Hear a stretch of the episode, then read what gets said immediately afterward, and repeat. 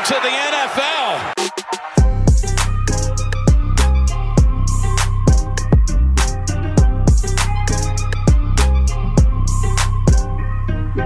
Welcome to the NFL, rookie.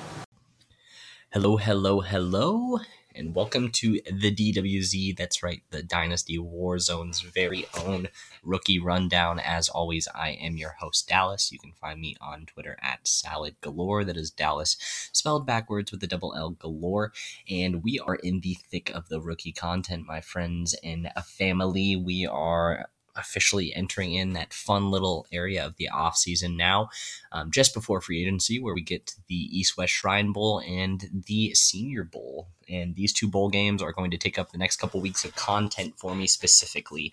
Um, this will be dropping the Monday prior to the Senior Bowl. The Senior Bowl is on Thursday. I believe that makes it the second so I'm going to be touching on kind of both rosters, the outlook expectations from the two teams entirely. Um, there's actually quite a bit of good offensive line and defensive line play that would be in this game, where you'll see quite a few of these names on NFL rosters come next season. Um, but what is intriguing to me specifically is that more so than pretty much any other year that I can remember over the last five to six, um, this East West Shrine Bowl has a lot of prospects in it that are inside of my top 15 to 20 players at basically every position. Um, Obviously, that's not shocking with quarterback and tight end, um, but specifically, there's one that is inside of my top 10 and one that is inside of my top 12 that is on this East West Shrine Bowl game. And then for my quarterbacks, I have a top four quarterback that's actually at the East West Shrine Bowl, which typically doesn't happen to a lot of these prospects.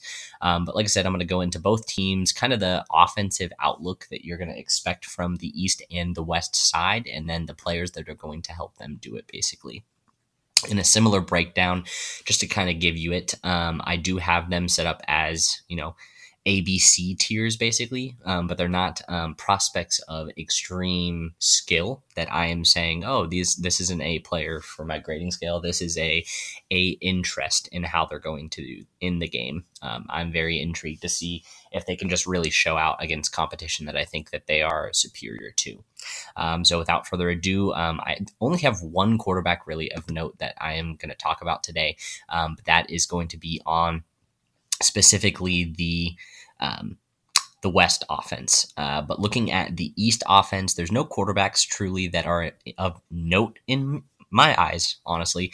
Um, they have the like uh, the likes of Tanner Morgan, Aidan O'Connell, and Tim DeMorat. Um, the only one that may sound familiar to any of you average football watchers of collegiate football would be Tanner Morgan. He's Minnesota's quarterback, um, but not a lot of accuracy to go around. But the best thing about this offense and how it's set up based off of the people that they have it is that this side of the offense, the east side, has probably the most punishing group of running backs that are in this game, as well as the best short separator wide receivers that are going to be in this game. So it's very intriguing to see how this is going to play out. But I think this team is actually perfect for how they're going to have to play. It's going to be a lot of ground and pound with the East roster and a lot of short underneath, uh, underneath kind of dump offs to two guys that I like quite a bit. But quarterbacks sling the balls aren't that important. The two running backs of note on this team that I think are going to be very, very, very physical and very, very, very dominant in the run game, uh, with especially this short of a week of practice as what happens at the East West Shrine Bowl is you have Tavion Thomas out of Utah, and you have sorry, my cat's going crazy. Jordan Mims out of Fresno State. Um, those two guys are very, very physical. For Jordan Mims specifically, um, he's a gadgety kind of space player, but he has the size that's not really expected for a guy that moves how he is. Um, he's bad in between the tackles is the only issue, and is reading reading the holes and the blocks that are in front of him is his biggest issue. Which, when you're that big, if you don't have elite speed, it's just really not going to cut it. He's um, you know poor balance. He's it's kind of weird him being the size and um, athletic nature that he is, you'd expect him to be a one and two down grinder, but he's actually very good in pass protection. So he's one of those weird, odd cases where you might have a big running back if he is able to make an NFL roster next year, who is exclusively a third down running back because he is good in space. He's very shifty for his size. And on the outside, if he's going up against a DB, he can really show that physicality. It's just he doesn't really have the chops to be a pro running back in my eyes right now. Um, the second guy on this list that I had mentioned was Tavion Thomas. I'm not going to do a deep dive on Tavion because I did it last week, but he is the um, he's he's basically the guy where if you're looking for this year's Rhamondre Stevenson, Tavion Thomas is probably your dude. He's huge. He's probably 240 to 245, 6'2", just a really beefy dude, physical runner and again, just going to make a physical tandem with these guys on the East roster. Um, going on to the wide receivers, you actually have not just two guys, but you have three guys that are pretty intriguing to me with how they're going to be playing in this game. And it's due to the fact that there's probably not going to be a ton of time for the quarterbacks and not a lot of weapons stretching the field downfield. Um, but one guy I had mentioned last week in uh, Jordan Haselwood, sorry, Jadon Haselwood out of Arkansas, he's a really uh, toolsy guy that he's he's a big wide receiver. Um, he's about 6'2", 215, 220 almost. So he's kind of got the Treylon Burks build. Um, he's not the athlete that Treylon Burks was, but they used him in a lot of the same capacity that they used Burks last year. This year, when it came to Jadon Haselwood. So his YAC ability is pretty nice. Um, he is probably going to be predicated to exclusively like a big slot role if he does make it at the next level. I just don't think his testing number is going to be super big. Um, he's a guy that falls into that big wide receiver tier that I had chatted about on last week's episode, which you haven't listened to. It is my breakdown of my tier rankings that um, just I'm going to have to see it in combine and draft capital before I start getting invested. Um, two guys that are probably some of the best separators in the class are Wake Forest's A.T. Perry and Fresno State's Jalen Cropper. Um, for A.T. Perry, the main issue is he is like 160 pounds. So he's a guy that's very shifty and he has had a very prolific career at Wake Forest, but he's a guy that I just can't get behind right now. And he didn't even make my top 20 wide receivers on that list last week just due to that size. He's even smaller than the likes of like a Deuce Vaughn. He's smaller than the likes of a Zay Flowers, who is also in this game. Um, so I just need to see it with draft capital with A.T. Perry.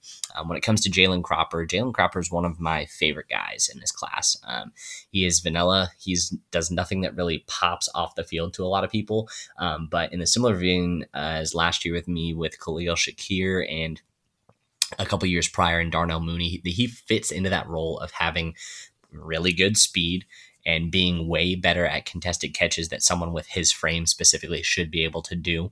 Um, he's realistically going to be a mid round pick in the same vein as both of those guys were, and could fall easily in between their production over the first year to year and a half that we've seen from a Mooney and a Shakir. It's just a middling wide receiver, but he's a guy that I like and is a, a sneaky depth add, especially if he gets anywhere in the top four rounds draft capital. Going on to the tight end position, not a lot really going on on this side.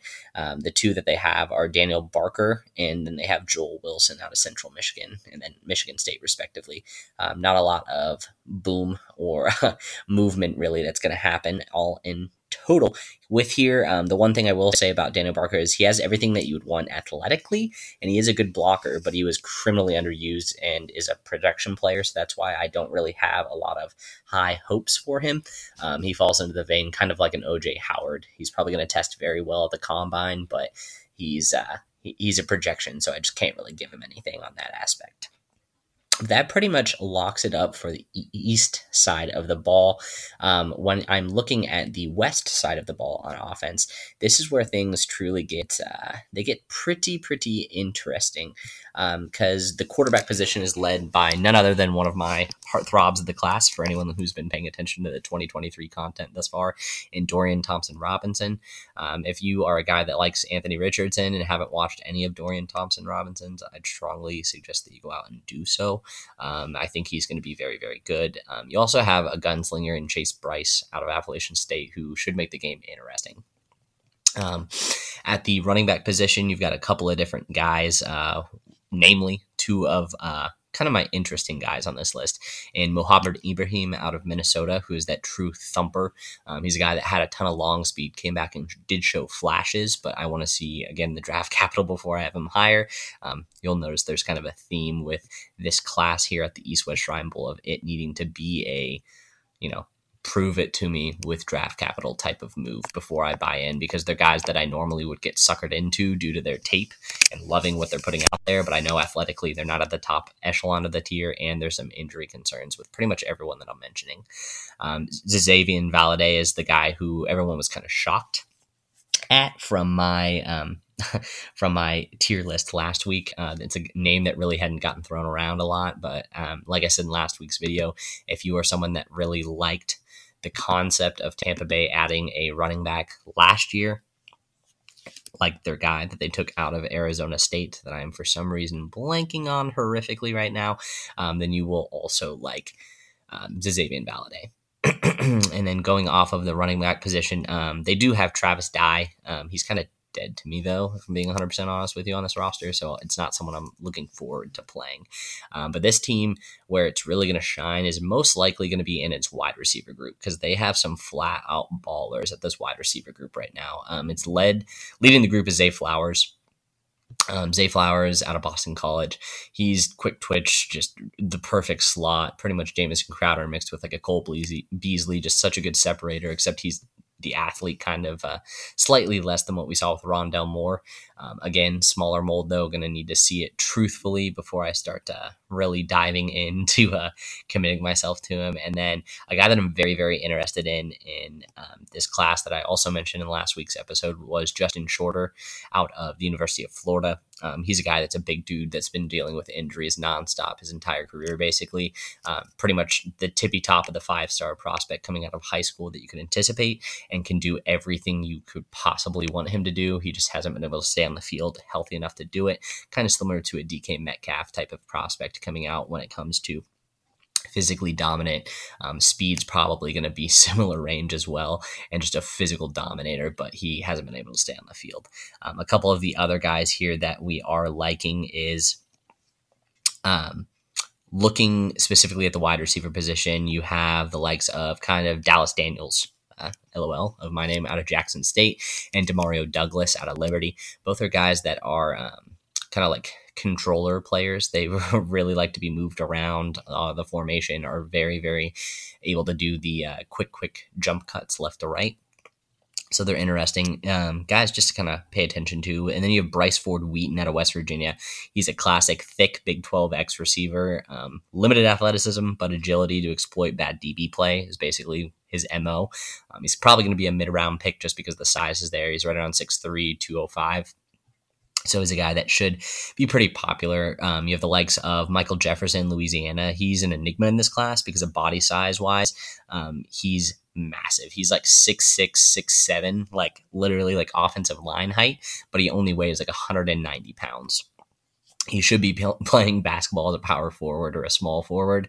Um, but yeah, he, he's real thin. He's got a good long speed and t- basically only ran deep routes, as you can expect from a guy that's that tall, that athletic, and that you know, big. Um, but he's just going to be a toolsy late pick because you're going to have to use him in a very specific role, similar to a MVS, um, without any underneath stuff whatsoever coming out of there. And then when you're looking at the tight end position, um, susp- Ooh, no, I did forget. Uh, sorry, Shaquan Davis out of South Carolina. He's a big boy. Um, loves to push off DBs is his biggest thing. Uh, he's a huge body. Uh, he's a huge bodied wide receiver, but he's not very strong in the you know the run block game or other pass block game, um, which is kind of concerning when you're that big.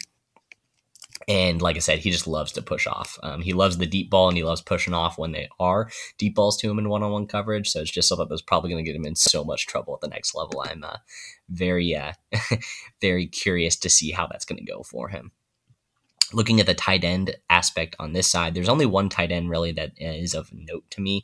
Um, it's out of Michigan, Luke Schoonmaker. Um, he's great at feeling out zone holes. So, kind of very common to see with these Big Ten tight ends is their ability to find the space in zone. And he's definitely one of those guys, but he does have limited athleticism, and it really shows up when he's up against DBs who can just catch up to him immediately. Um, he's a big boy. Um, he could be good. you know, later on down the day with uh, some trained athleticism potentially. But as of right now, limited routes and bad at blocking is not great for your draft profile. Um, but that's kind of the breakdown of the overall players that I'm interested in.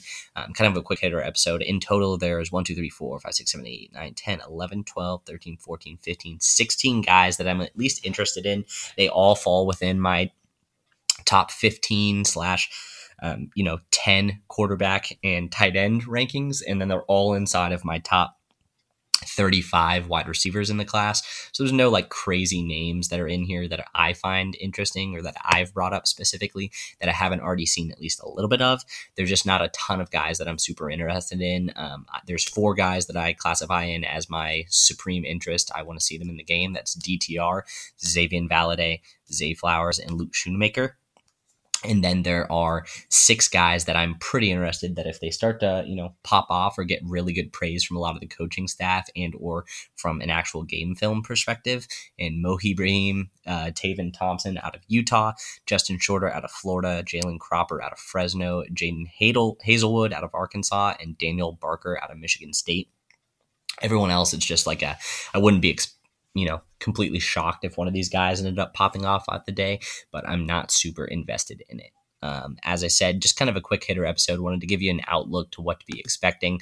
Um, if I had to peg it, the East is probably going to end up winning a close to low scoring game. But if you're going to look for the side that's going to have some pop off plays, I really would expect probably a long touchdown of some kind, either to Jadon Haselwood or Justin Shorter on the west side, um, scoring with that quarterback play. Also, look for that DTR scramble drill, most likely coming out. Um, but the East West Shrine Bowl isn't as in depth as a lot of uh, you know a lot of the other bowl games that happen during the actual bowl season or the off season so I'm not going to give it a ton of time. I'll definitely be spending quite a bit more when I'm deep diving into the Senior Bowl in the following weeks. But if you have any questions, you know where to find me on Twitter. You know where to find me on the DWZ Patreon. And this has been the East West Shrine Bowl preview. Hopefully, this helps you a little bit out so you're not just diving into Thursday's game completely in the dark. When we add up all those inches, that's going to make the fucking difference between winning and losing.